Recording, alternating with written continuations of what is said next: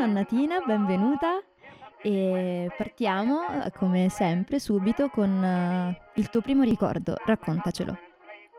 Lontano, lontano, io sono una vecchietta. Il mio primo lontanissimo ricordo sempre presente è quando suonava la, la sirena dell'allarme che do, durante i bombardamenti dovevamo scappare eh, di corsa tutta sta gente nei rifugi e, ed io ero una bambina di 4-5 anni che mi attaccava alla gonna della mamma perché eravamo sole, mio padre era in guerra. E, lei aveva in braccio la mia sorellina di 7-8 mesi che aveva avuto la difterite e mi aggrappava a questa gonna e si scendevano delle scale eh, che si andava forse in una cantina, ma lì io ritrovavo le vecchie signore, queste signore di paese, vivevamo a Palestrina, che mi teneva in braccio stretta e mi dondolava e mm. riusciva a calmarmi. E poi mhmm, percepivo il terrore nel momento in cui ci avvertivano che i bombardamenti erano finiti, perché la sensazione era se ritrovavamo la casa.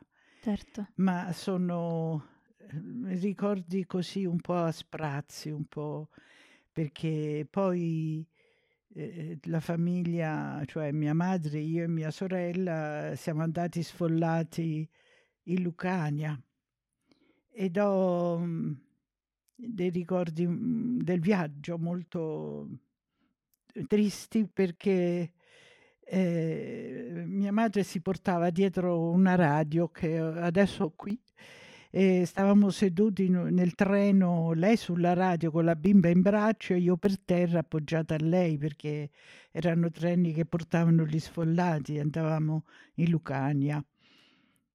E, insomma, la guerra vissuta da una bambina piccola, e sono, ci furono tanti, tanti avvenimenti che mi impressionarono. Per esempio, eh, andavo alla scuola in prima elementare con il cestino, con la merendina, si salivano degli scalini e per la prima volta quando vennero gli americani eh, vidi un marocchino eh, con l'affezzo in testa, tutto nero. E io curiosa già da piccola ricominciai a girargli intorno un marocchino che faceva la guardia uh-huh. e quindi girargli intorno e guardavo questi occhi che mi guardavano, che giravo e per la prima volta mi sono domandata chi fosse quell'uomo nero, l'uomo nero, no?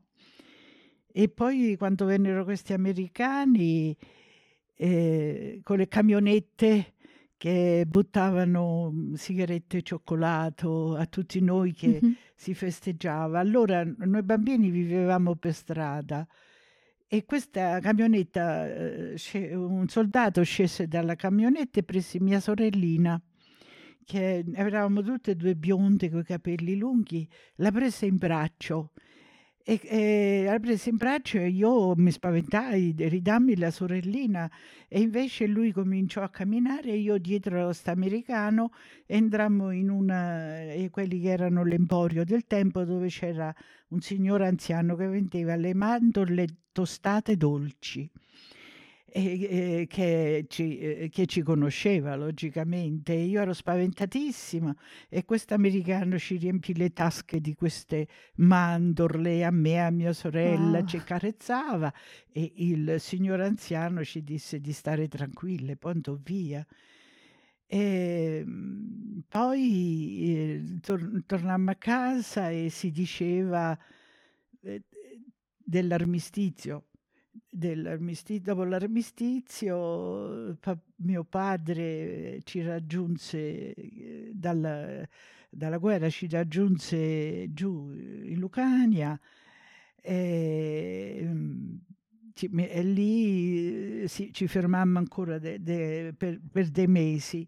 Purtroppo, eh, purtroppo la fame o le difficoltà di vivere c'erano eh, mia madre, essendo la primogenita, mi mandò in collegio eh, ad Amatrice e quindi Abruzzo molto lontano e mi ricordo ancora la sofferenza di, eh, accompagnata da una suora che era venuta lì al sud.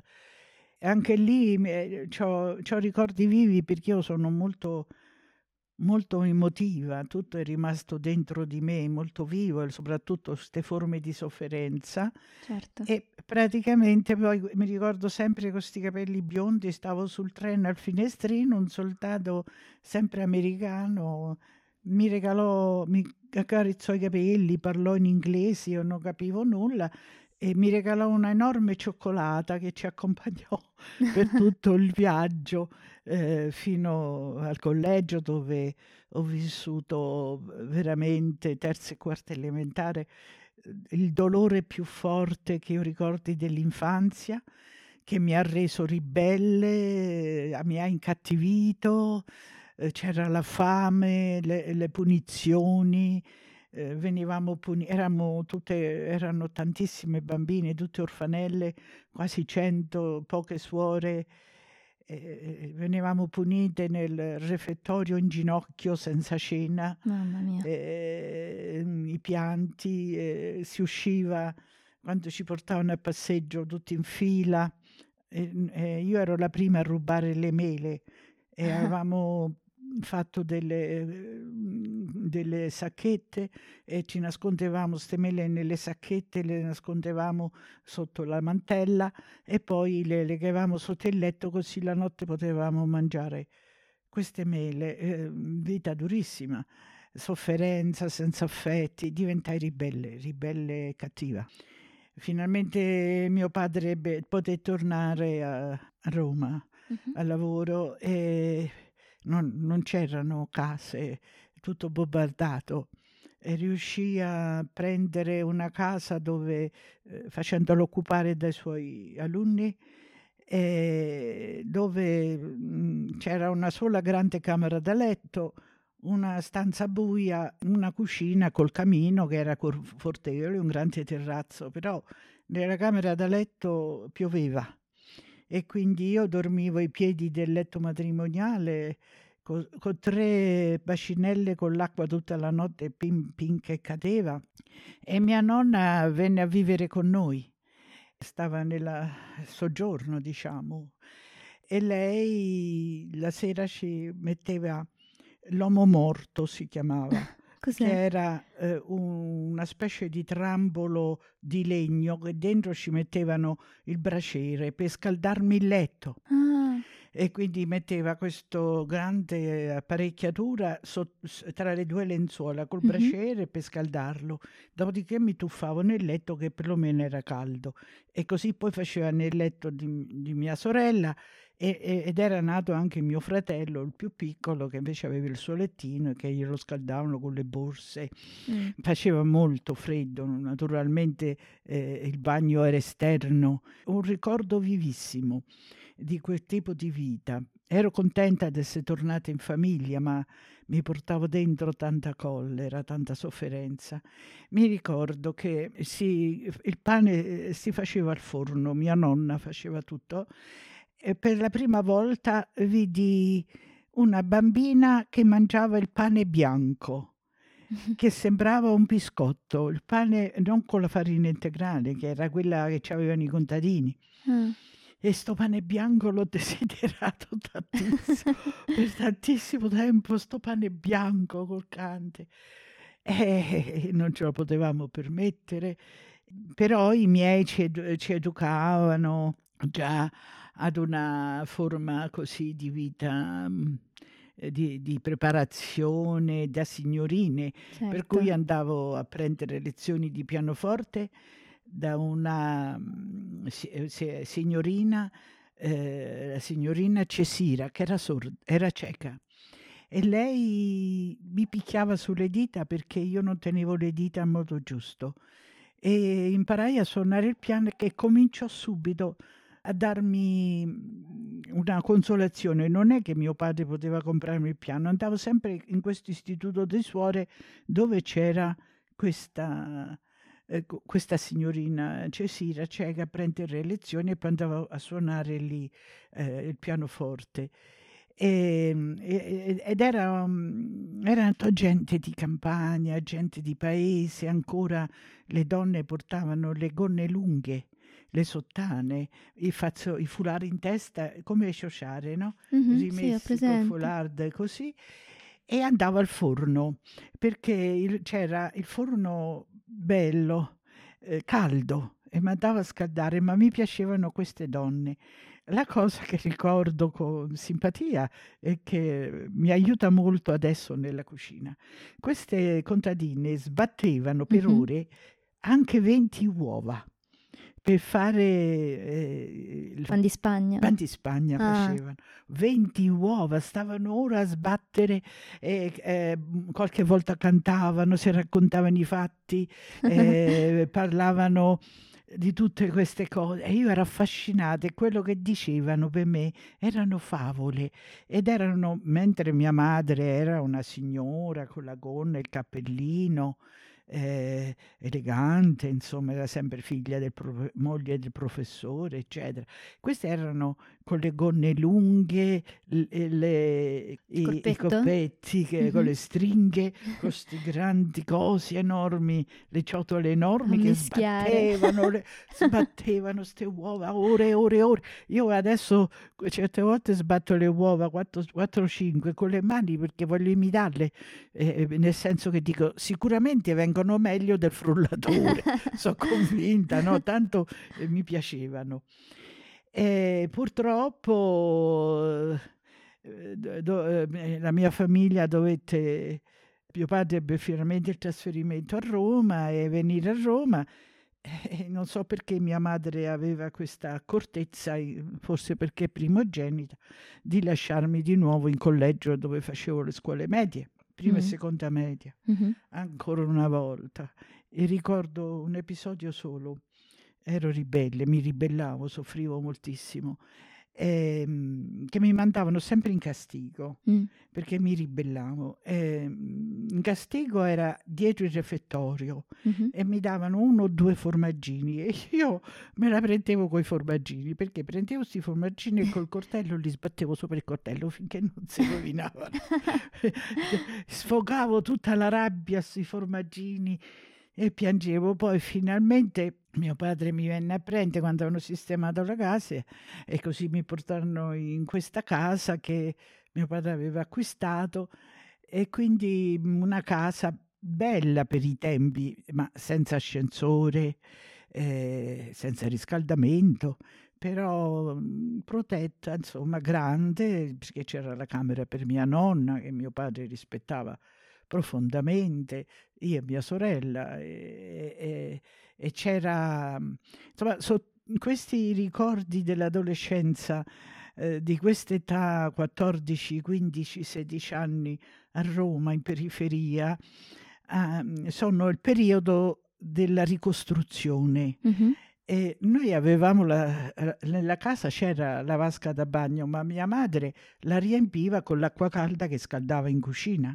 A un certo punto uscì fuori il- lo scaldabagno elettrico. Ah, E, insomma, eravamo tutti impressionati perché nuova. sto scaldabagno elettrico che scaldava, si diceva di alcuni che erano morti.